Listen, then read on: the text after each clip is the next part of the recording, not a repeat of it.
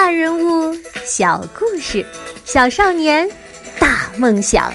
欢迎来到童老师课堂的《奇葩名人录》。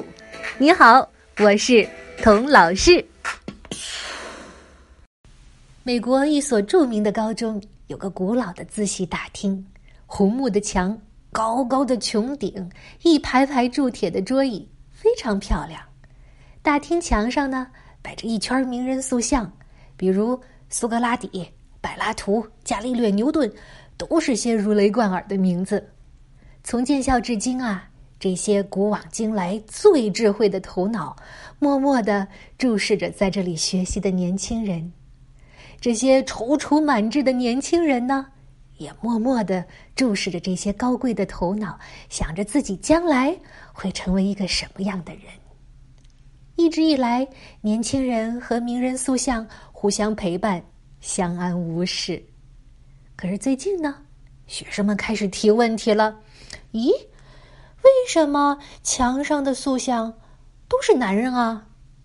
学校的回答是：哦，这是学校刚成立的时候就选好了的，是学校的传统。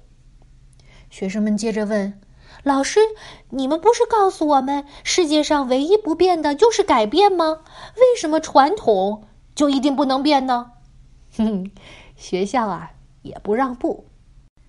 没错，世界永远在变，但永远有不变的东西值得保守啊。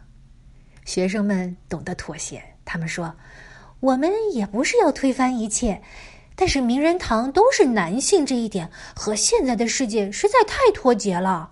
我们要求至少增加一位女性的塑像。”说到做到，学生们马上在全校范围内组织投票，选举马上有了结果。这位毫无悬念、高票当选的伟人，你们猜是谁？嗯，他就是玛丽·居里，我们常说的居里夫人。知道了投票的结果，我非常感动。我没有想到。在二十一世纪的今天，这群可以用电脑虚拟物理实验、用三 D 打印巧克力，甚至半开玩笑半认真的计划去火星度假的孩子，仍然记得居里夫人，仍然在用他们的方式怀念她、荣耀她、继承她的精神遗产。所以啊，今天我怀着极大的深情，想给你们讲讲。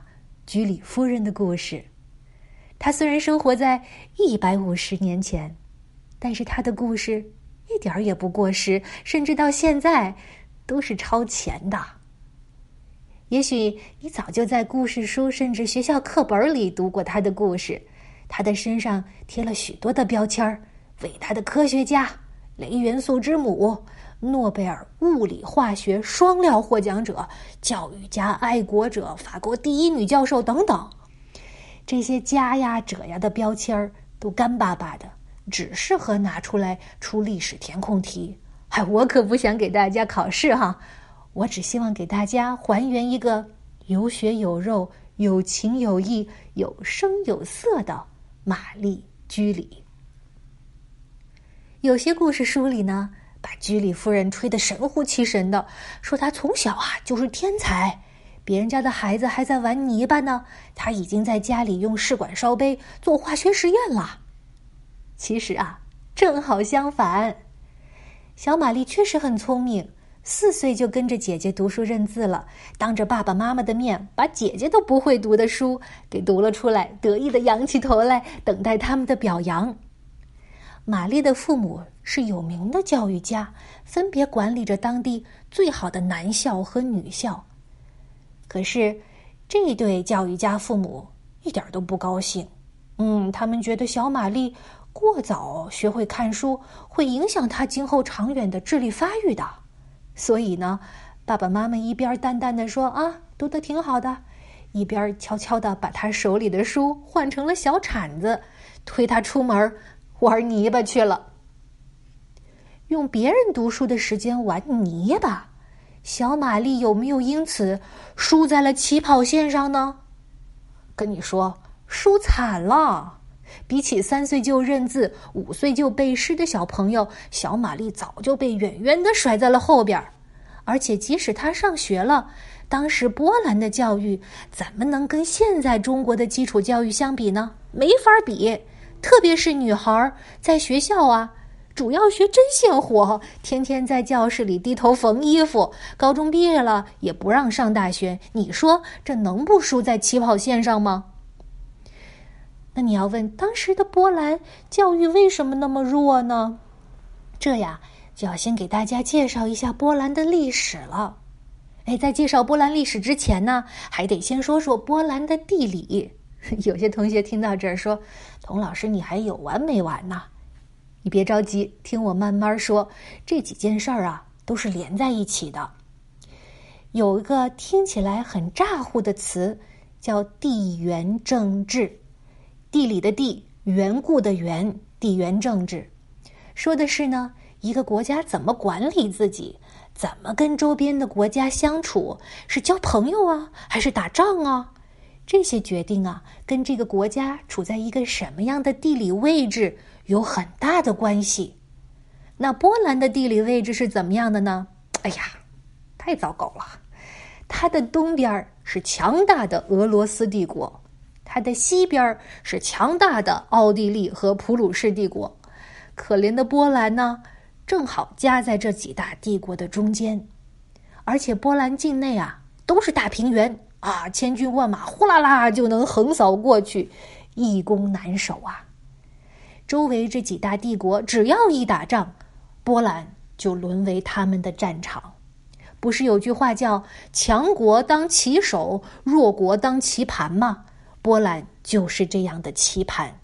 而很不巧的是，这些大帝国们又特别喜欢下棋，所以可怜的波兰呐，连年战火纷飞，不断的被灭国。国家的版图呢，忽大忽小，一会儿属于俄罗斯，一会儿属于奥地利。当时，小玛丽生活的波兰，就正好被俄罗斯帝国统治着。俄国人呢，为了让波兰人听话、好管理，就实行愚民政策，不让他们好好读书，还想方设法强迫他们忘掉波兰的一切，不让他们说波兰话，不让他们学波兰语，不让他们记得波兰的历史，还把像玛丽父亲这样的爱国校长解雇了，换成俄国人当校监。但是有骨气的波兰人亡国不灭种，他们用各种秘密的方法把自己的文化语言传承下去，千方百计的自学文化知识。被大国瓜分的波兰，不论亡国几百年，只要时机允许，就能马上复国。所有的文化、语言、文字、服装、历史都被奇迹的保留了下来。波兰人在这个方面真是非常非常的了不起。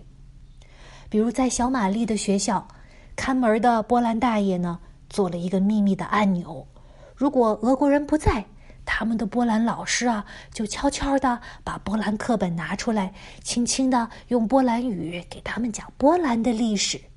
一旦小监来视察了，看门大爷悄悄地按下按钮，老师讲台下面的小电铃啊，就会轻轻地滋滋地响。大家就像训练有素的地下工作者一样，身手敏捷，一声不响地把课本和笔记本藏起来，拿起针线，低着头开始缝衣服。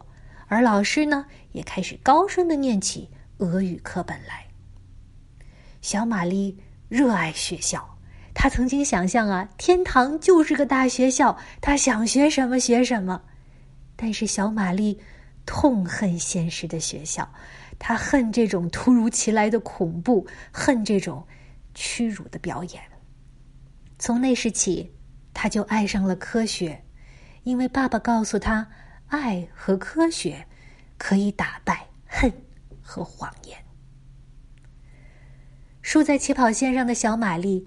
不甘心一辈子在家缝缝补补啊，他太想上学了。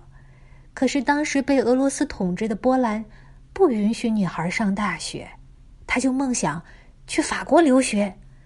可是除了梦想，他似乎什么都没有了。波兰亡国了，爸爸失业了，教他读书认字的大姐姐病死了，爱他、疼他的妈妈也病死了。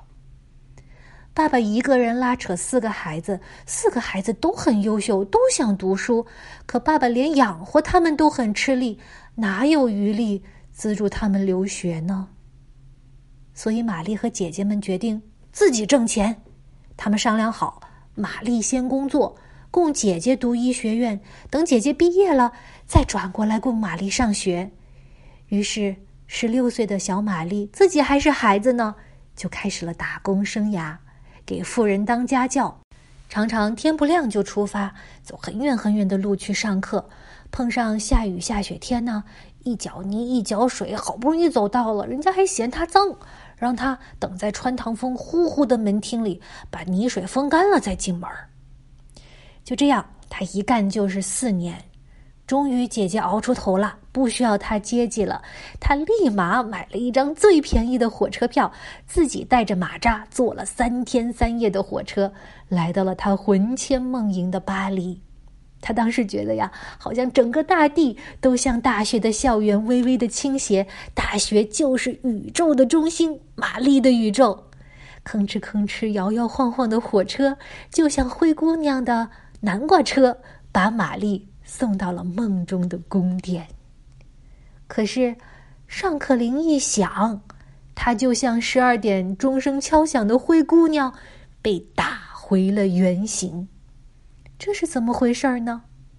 我们下一集接着聊超级玛丽居里夫人的故事。